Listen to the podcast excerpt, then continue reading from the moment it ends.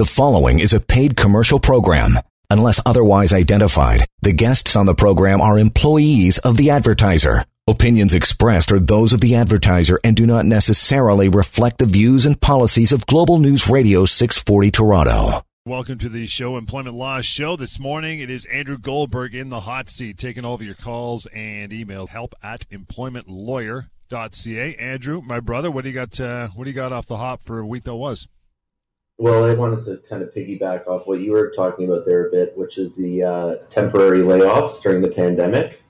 And, uh, you know, as you know, and as many people are experiencing, uh, there's been tons of temporary layoffs across the province since back in March 2020.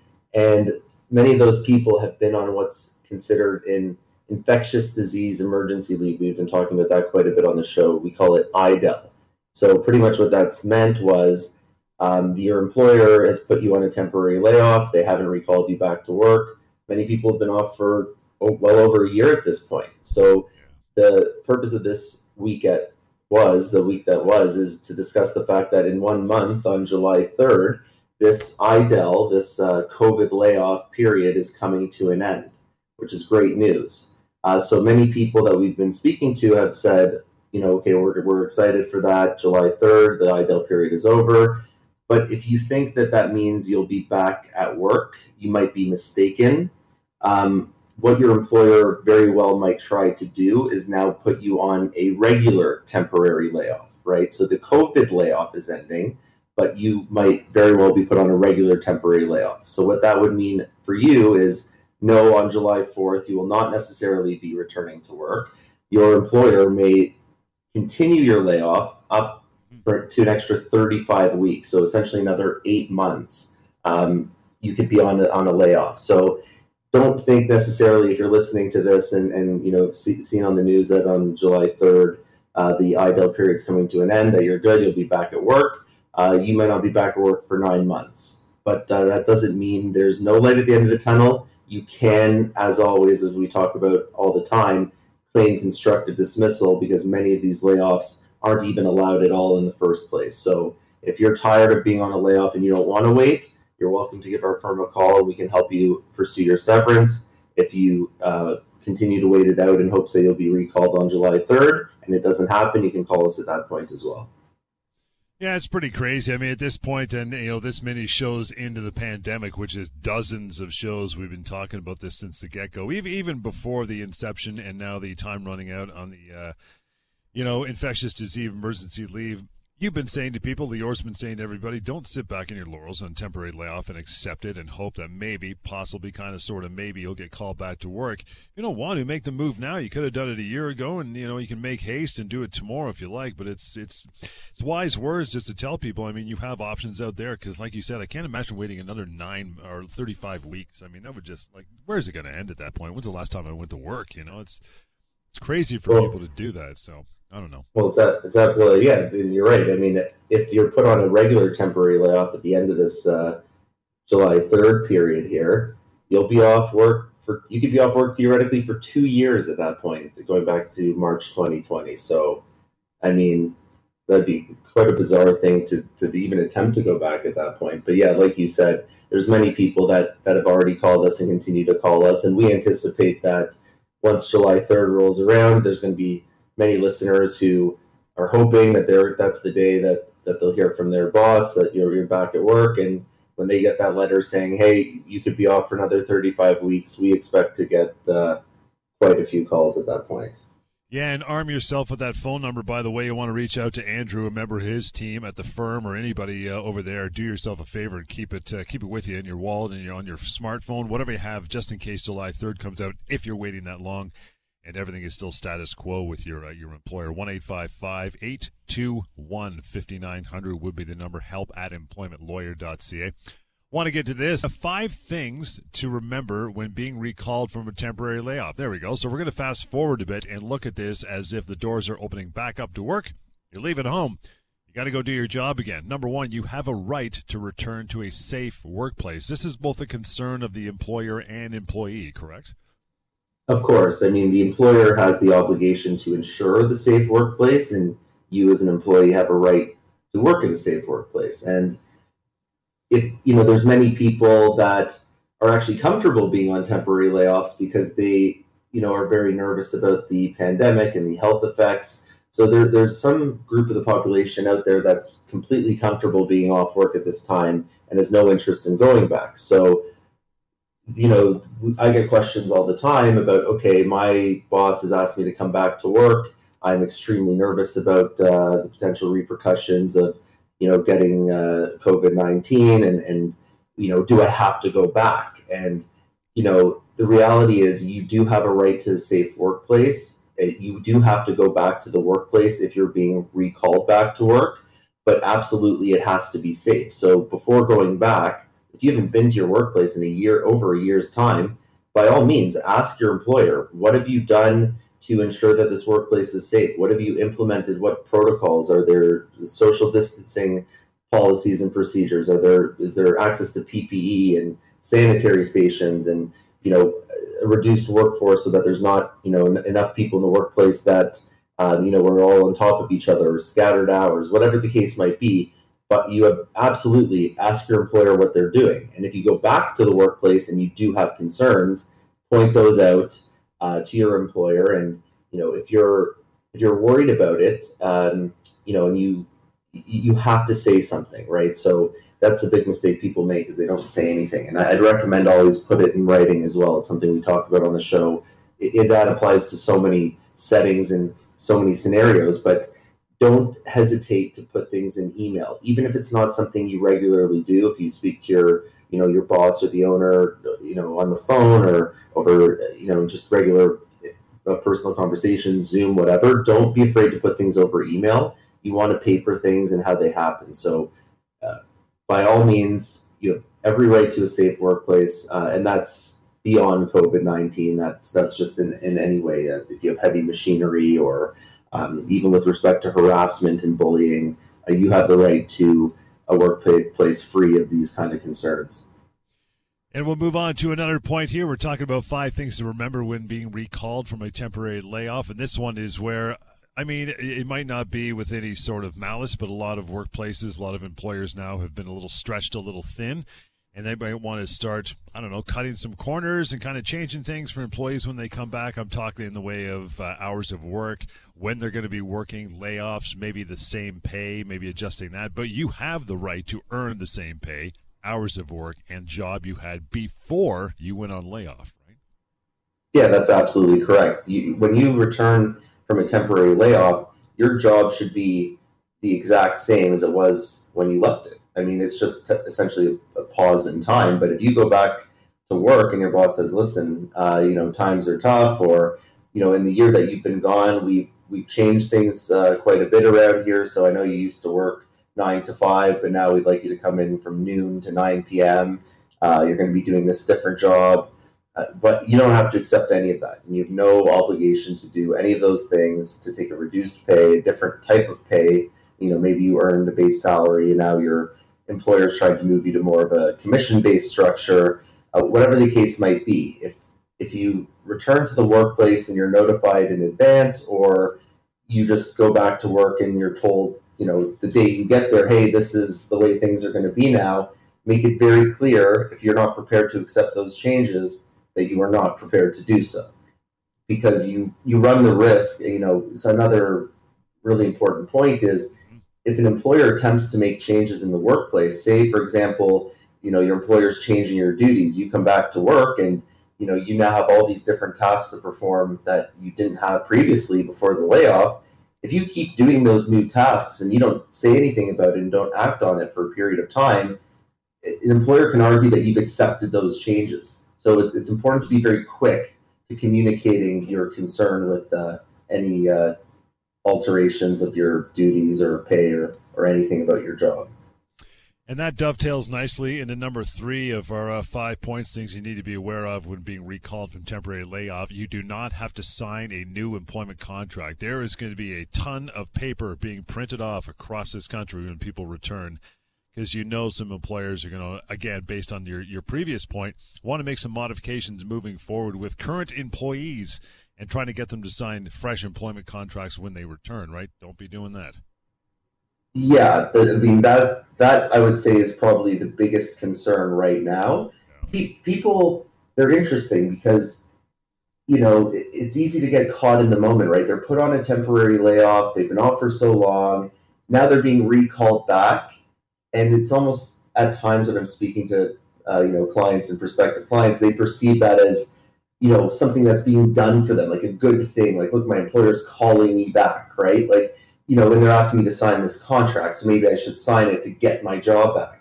It's, you know, no, you you shouldn't have been laid off in the first place in, in the vast majority of times, and you, you don't have to sign a contract to come back to work. They have to bring you back to work. So if you're presented an employment contract and your return to work is going to be based on whether or not you sign this thing, absolutely, at minimum, have this thing reviewed by a lawyer because the, the law changes all the time when it comes to your employment rights, especially when it comes to severance. Um, the courts constantly have changed uh, their, you know, their analysis on the enforceability of some of the language in these contracts, oftentimes in the employee's fa- favor. So, the, the, you know, the law works in your favor if you're an employee. what that means is there's going to be all these employers out there that realize like, oh crap, over the last year and a half, um, our contracts that we previously had are now not really that great. So we can use this as an opportunity to sneak in new contracts and try to get in restrictive terms to these employees. And because they're being recalled, they're going to think, oh, we need to do this. So don't do it.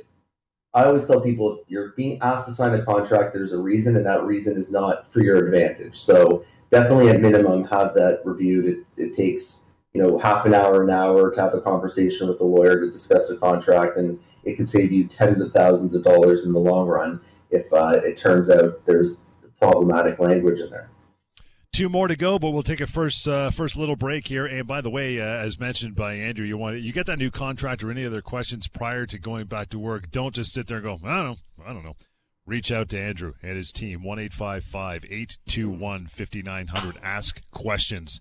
Do it. Help at employmentlawyer.ca is the email address. We'll continue Employment Law Show. This is Global News Radio. You are listening to a paid commercial program. Unless otherwise identified, the guests on the program are employees of or otherwise represent the advertiser. The opinions expressed therein are those of the advertiser and do not necessarily reflect the views and policies of Global News Radio 640 Toronto. All right, welcome back. Want to send along an email? We'll get to those a little later on. That is help at employmentlawyer.ca. And wanted to mention as well, before you go anywhere, even the phone call here or to Andrew otherwise, you can go to pocketemploymentlawyer.ca. Free anonymous website, a ton of employment law information on there. And part of Pocket Employment Lawyer is the severance pay calculator that has been used literally hundreds of thousands of times.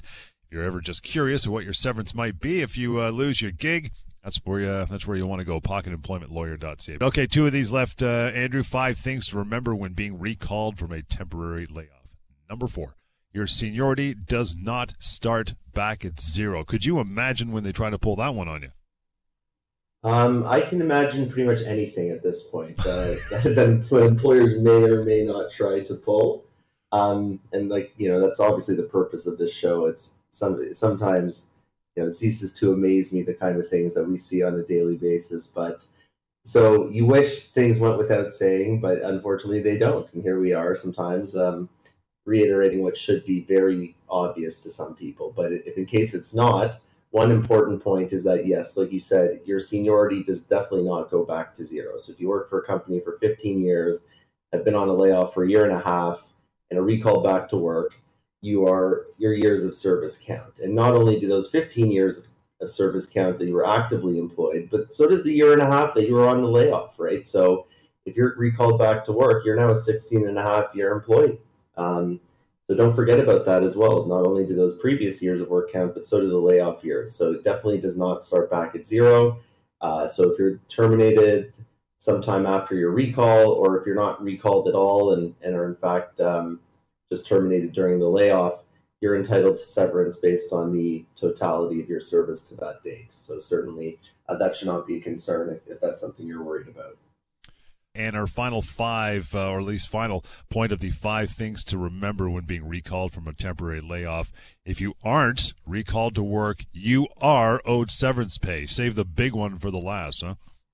Well, yeah, but always the best for last. But that yeah. feeds into kind of the discussion we had at the outset of the show, which is in the normal course, prior to the COVID 19 pandemic, if you were put on a temporary layoff, you knew when that layoff needed to end before you were deemed to be terminated permanently and would get severance. So if you were put on a temporary layoff and your benefits weren't continued by your employer, so if you had health and dental benefits, for example, and they weren't being continued, that layoff could only last 13 weeks. And after 13 weeks, if you weren't recalled back to work, no questions asked, your employment is now terminated, you are owed severance. There's nothing to worry about at all.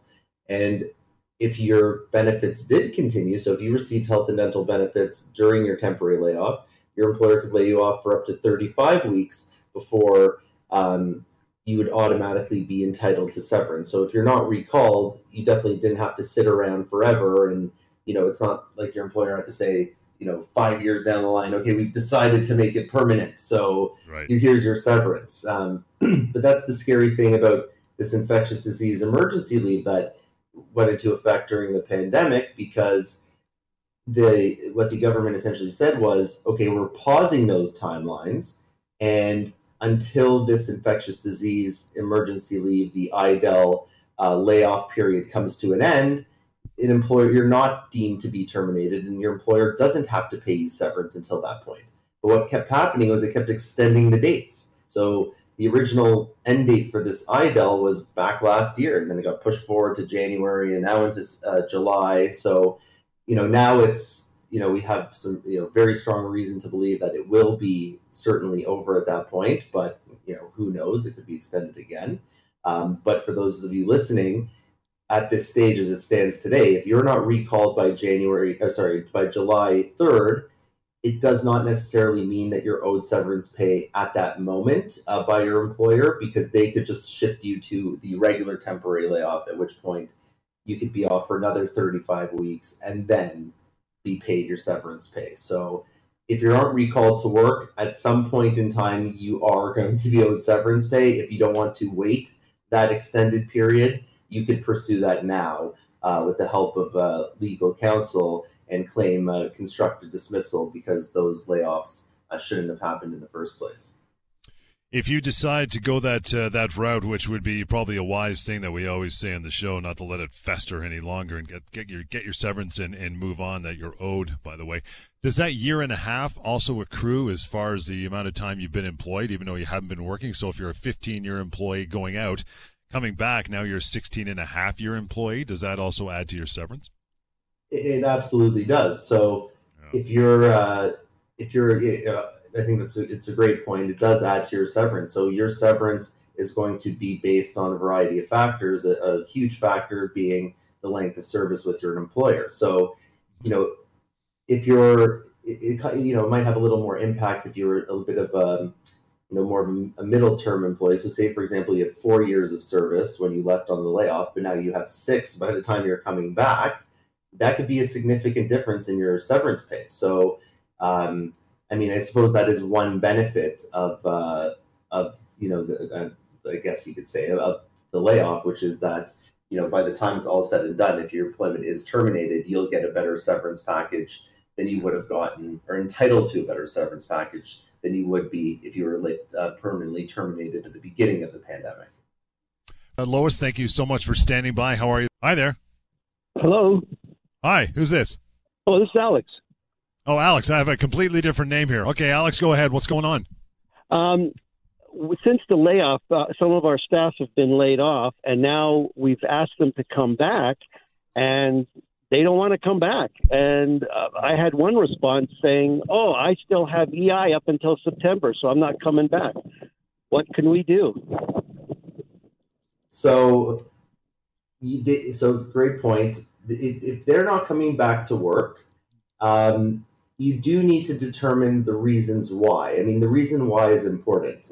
Uh, the fact that they can get EI is it has no bearing on anything. Okay, so that's absolutely not a valid reason. The reasons you'd have to be concerned about are kind of more human rights related implications. So if one of your employees said, you know, I have a very unwell child, and you know, she, as a result, she can't be at school, and I have to be at home to take care of her, or they themselves have a medical condition that precludes them from coming to work. Those are things you have to consider as an employer. If so, in terms of accommodating, but if it's just their preference not to go back because they'd rather get EI, absolutely not. You could consider them to have abandoned their job and treat that as a resignation. Okay, so you could write to that whoever that person is that said, "I get EI, so I'm staying on this thing." Um, you could write to that person, and I'd recommend doing it in writing and say, "Look, like on X date, I told you I, I wanted you back at work by Y date. You advised me that you were not going to be returning at this time.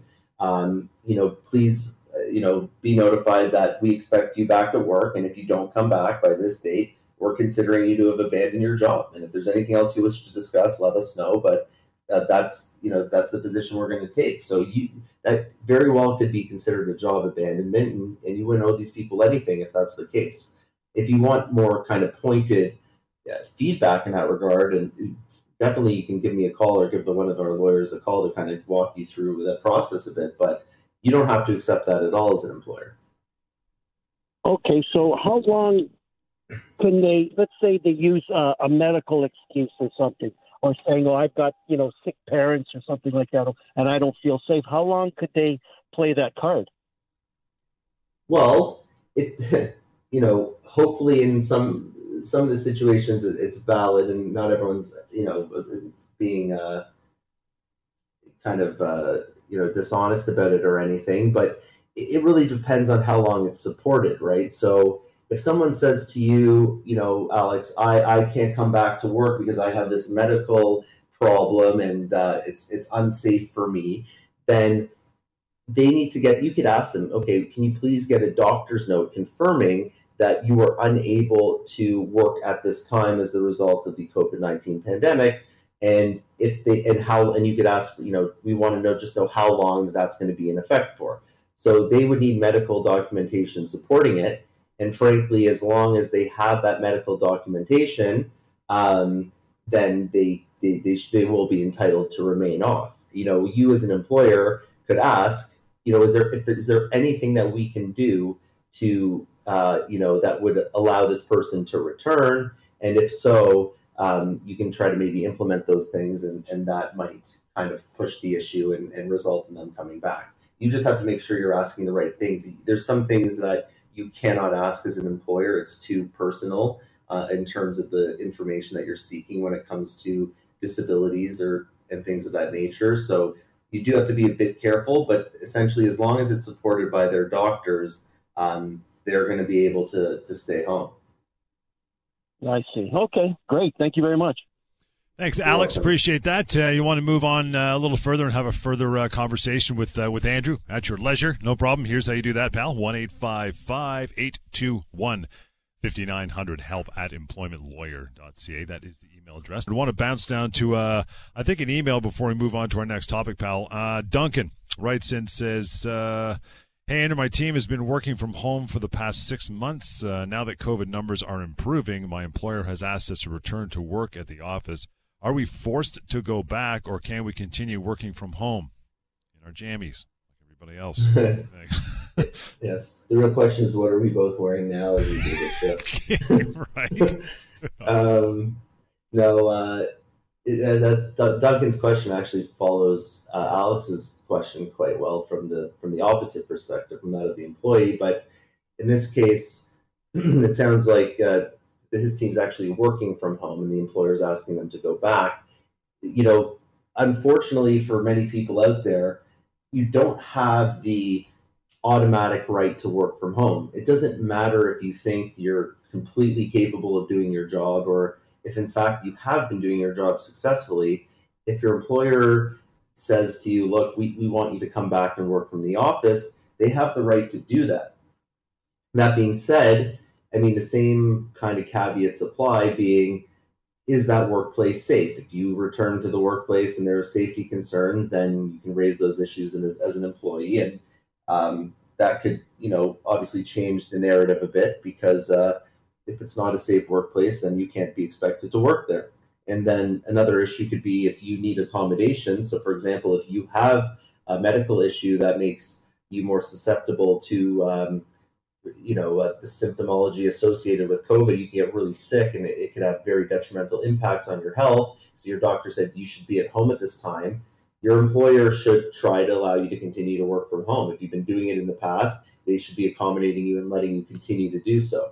But if, if that's not the case and it's just simply I've been working at home, I've been enjoying it, and now my boss is asking me to go back and I don't want to, yeah. uh, you, you have to. Yeah, totally. Let's take a short break, guys. Help at employmentlawyer.ca for email as well. And always, always, pocketemploymentlawyer.ca, the website too. We'll continue Employment Law showing right here on Global News Radio. You are listening to a paid commercial program. Unless otherwise identified, the guests on the program are employees of or otherwise represent the advertiser. The opinions expressed therein are those of the advertiser and do not necessarily reflect the views and policies of Global News Radio 640 Toronto. Employment Law Show, you bet. Reaching out after we are done for the day with Andrew, member of his team. Easy. 1 821 5900 help at employmentlawyer.ca. And if you go to the website, employmentlawyer.ca, that'll take you to the firm website. Across the top, you can check out the media links and uh, you'll be able to view our 30 uh, minute TV show of uh, the employment law nature. It's kind of what we do here on the radio, but 30 minutes on TV every week. So you can check that out again, employmentlawyer.ca. Watch that at uh, at your own pace. In between that, though, everything you need to know about termination for cause. Most obvious question off the top: What is Andrew termination for cause?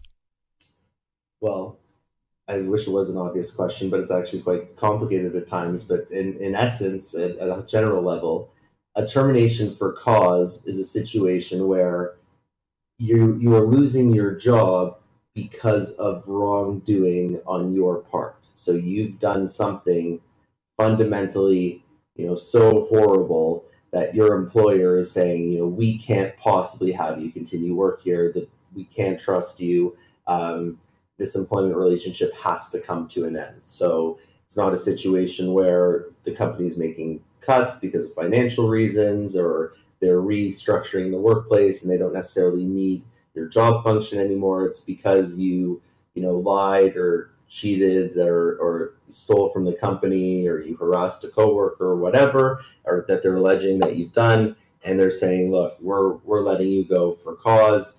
And um, the obvious uh, implication of that and why employers are tr- will allege such a thing and why the distinction exists is because if you're fired for cause, arguably you would not be entitled to severance. So that's why there is this distinction at all. We'll get to more of those. As always, uh, priority is the phone calls. Hey, Ben. Hey. What's up? Uh, I uh, I seem to be in a situation with my uh, current employer regarding a uh, health matter. Um, I'm a, a um, uh, prostate cancer survivor, and I've just recently been uh, uh, diagnosed with uh, bladder cancer. And uh, I'm trying uh, my best to work with the company and to find out. Uh, I, I work a uh, Monday to Friday. I was working Monday to Friday, and um, it was asked of me to uh, uh, try different shifts uh, because I was working every once a month or every four weeks. I'd work six days, and I'm finding it's very difficult to um, to to manage the processes of bladder cancer and my workload and family uh, as well, which is a major support group for me. And uh, I'm now on an off off shift where I'm working Tuesday to Saturday, and uh, I'm I'm I'm just just I'm just uh, confused uh, as to why I just I, I w- originally went to them and gave them the documentation, a doctor's note, uh, ES standards and policies, and uh, I I'm just uh, by myself here, and I'm trying to find out what my rights are. Okay, so so Ben, so you, you mentioned there that you did give them doctor's notes so far in documentation. I mean, yes. The the the most straightforward answer I can give you is look, if you are struggling to work a certain shift because of your health concerns, and your doc, the, the one thing you want to do, of course, is see your doctor. Let your doctor know, hey, I'm, I'm having these troubles at work. I'm finding this hard to maintain, or you know, for whatever reasons associated with your condition. Um, it's not working for me. If your doctor writes a note or prepares, you know, a one page or two page report or whatever outlining that you cannot work a certain shift or you cannot work certain hours or you should be working only certain hours. So if your doctor says, you know, Ben, you really should only be working nine to five Mondays through Fridays because that kind of level of consistency is going to be good for you or whatever the case may be, it's important that that kind of detail is is flushed out, okay, by your doctor. So okay. again, it's not. It's, sorry. The doctor's note. that, I apologize for interrupting, but the the doctor's no, note in in your in your perspective uh, is is slightly vague um, in the sense that it says. Uh, my uh, regular working hours uh, minus any overtime. And what's happened is that we've agreed to volunteer to work one weekend out of a month. And I know that sounds easy to do, and it is previously. I had no issues to it, but since I've had this uh, bladder issue, um, I've I've more or less retracted uh, or withdrawn from any volunteer uh, uh weekend work or extra work. okay. Um, and so my doctor's note basically says uh, works regular hours, which my regular hours as I was hired was Monday to Friday, uh, starting at 6 a.m. And I'm a truck driver, so I have 13 hours a day max, which never gets maxed out. Okay. And this stipulation I have is the when I asked uh, to um, asked to not have to work the Saturday, um, they I, I, I got a bunch of uh, hurdles thrown in front of me that, uh, that I had to overcome. Uh, rather than just say, look, at I can't work the Saturday um, for a short period of time. I don't know when, uh, but my urologist will let me know when I can get back on, on in the truck and work uh, as a team player uh, that Saturday, that one Saturday, or every four weeks a Saturday. But at this time, I'd, I'd like to withdraw and, and work the money to keep my regular shift. And what's happened is I've been stonewalled is to well we got this for you. You can do this or you can get this done or you know we can put you in another vehicle or whichever. And i'm just i, I don't want to change my shift. I just no. to so ben ben i think okay so number one if you're i think your existing note said you should only work monday. You you got to do whatever you need to do for your health okay? And if they're clowning you around because they, you're not working this weekend shift that your doctor says you shouldn't and and again, like yeah, in, a normal course to someone who doesn't have a health issue, something uh, should seem pretty straightforward. But you know, if you have a health issue and something you're not able to do it, they have to abide by that. And if they're now changing other things because they're not happy about that, then that's discrimination. Okay, and you don't have to feel like you're in a position that you have to adhere to their request because they're making the rest of your life difficult on you because they don't want to accommodate you. So you know, it seems like there's a lot going on in your case um, because a lot has already happened. Uh, mm-hmm. I think just give the simple solution at this stage would be give us a call so we can actually flush out those details, and then okay. someone here can work with you to you know make sure you you make sure you have a great understanding of what your rights are, what you can communicate to them, so you won't feel this. Obviously, you feel quite pressured by this right now, but we can certainly help you with that. So, John will give you the number, and uh, we'll help you out. Ben, appreciate your time. And yeah, use that number, write it down. Here it comes. I'll, I'll, give it out several times before the end of the show, of course. 1 821 5900. Help at employmentlawyer.ca.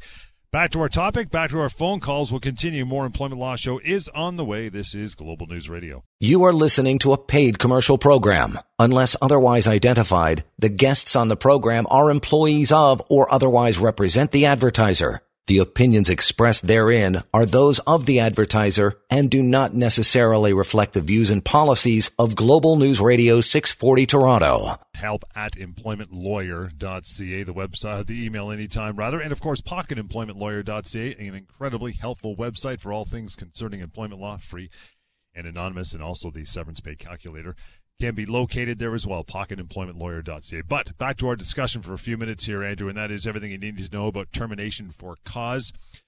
How difficult is it, though, to establish termination for cause? It is extremely difficult. Um, it, it, it's probably one of the most difficult things an employer can do. It, the threshold for what amounts to a just cause termination um, is, is, higher than even most employees expect. Like there's sometimes employees think, oh, maybe this was cause, I don't know, but but it isn't. It's a very, very, very high bar to meet, especially when you're a long service employee. Um, the longer you've worked for a company, the harder it'll be for an employer to establish the cause to terminate you.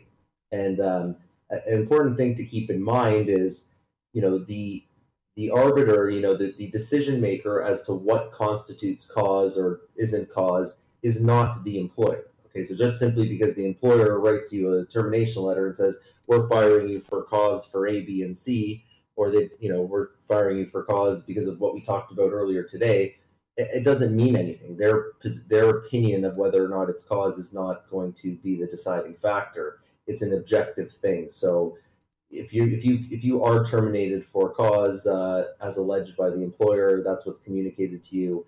You know, you should not be concerned until you speak to uh, a lawyer about uh, you know the events that happened, if anything, and and what that actually means to you.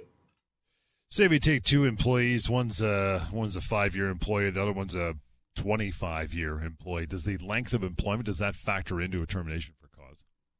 Yes, absolutely. So the 25 year employee, it's going to be much harder to assert that they have, you know, that there's valid reason, a just cause to terminate that individual's employment. I mean, it, it's difficult to say that this employee was obviously good enough that we kept him around for a quarter of a century um, doing doing their job, but now all of a sudden we we have absolutely no choice but to let them go. We can't trust them. Their their performance was just so uh, horrendous that. Uh, that they're they're going to be out of here. So the longer the serving of an employee you've been, the longer your tenure, the greater your seniority, the harder certainly it will be for an employer to ever establish it as just cause to terminate your employment. And I know you know employers will will do that for I mean other reasons. The big one is they won't have to pay any severance. But is there a situation uh, with the termination for cause that you are owed severance? Uh, yes. So again, uh, you know, as mentioned, just because it's stated that it's cause. Doesn't mean that it is at all. So, you know, there's many times where just it's not cause, even though it's that's the purported reason, and, and then we fight for your severance. And then there are, you know, without getting into the weeds, there are actually a couple thresholds for what constitutes um, just cause and, and what constitutes something so horrible that you're owed no severance. So there actually are some situations where an employer could say, look, we have cause to terminate your employment, but because the the underlying conduct wasn't willful, it wasn't intentional, um, it wasn't so horrible to justify you not getting your severance, that you'd actually still get some severance in that situation. So there are there's some interesting distinctions in that regard. So there are there are like you've said there's some there are some situations where it could be considered cause, but you actually still get some severance entitlement. You know, you often talk about, and uh, both you and Lior have used the term, you know, employers will pull the trigger too early on a termination for cause. How many, you know, how many chances should an employee get before that goes down? Um, that's a great question. And the number of chances, it, there's no black and white rule. So there's, there's not the kind of a, a, a, guidebook you can find online and be like, okay, we've given them chance number four, now we can do it, right? So it's going to be based on the conduct, right? Obviously. So some conduct is so horrible that, like, you know, if you if your employer finds out that you've been committing fraud and stealing tens of thousands of dollars from the company and you're in a, an accounting role, you might not need that many warnings to get rid of that person, right?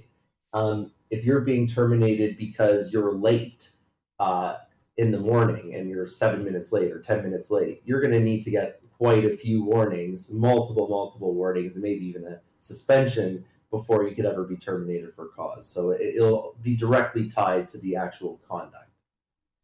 Want to get to uh, one more email here. We just got a minute to go, so we'll get it in quick. Christina says, uh, Andrew, I've worked for uh, three days a week for the past three months as business has been slow. Originally, My boss told me it was temporary, but things have now picked up, and he hasn't said anything about my schedule going back to five days per week. What do I do? Well, the the best thing that Christina could do is something that hopefully happened in the past, and, and that's something to keep in mind for all everyone watching and listening to the show is if you agree to something temporarily because you you you understand what the employer is going through, put in writing very quickly that you're agreeing to this decrease to three days a week uh, of work and expect to go back to five as things pick up.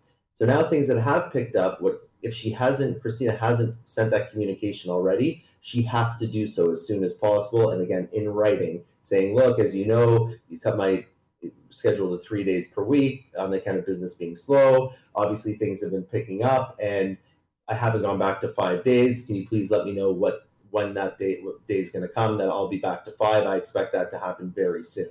Um, and you want to communicate that as soon as possible. And with that, we are complete. Thank you so much for uh, for calling in and writing in with your emails, etc. You want to reach out to Andrew now? You can do that. Here is a here's the way: one eight five five eight two one fifty nine hundred. It is help at employmentlawyer.ca. That's the email address we use. Justemploymentlawyer.ca will give you a route to our TV show. And of course, the website all built for you, free and anonymous. Use it even before the phone call. Pocketemploymentlawyer.ca. It's been real. Thanks so much for your contributions. We'll pick it up again at a later date. Employment Law Show, right here, Global News Radio. The preceding was a paid commercial program. Unless otherwise identified, the guests on the program are employees of the advertiser. Opinions expressed are those of the advertiser and do not necessarily reflect the views and policies of Global News Radio 640 Toronto.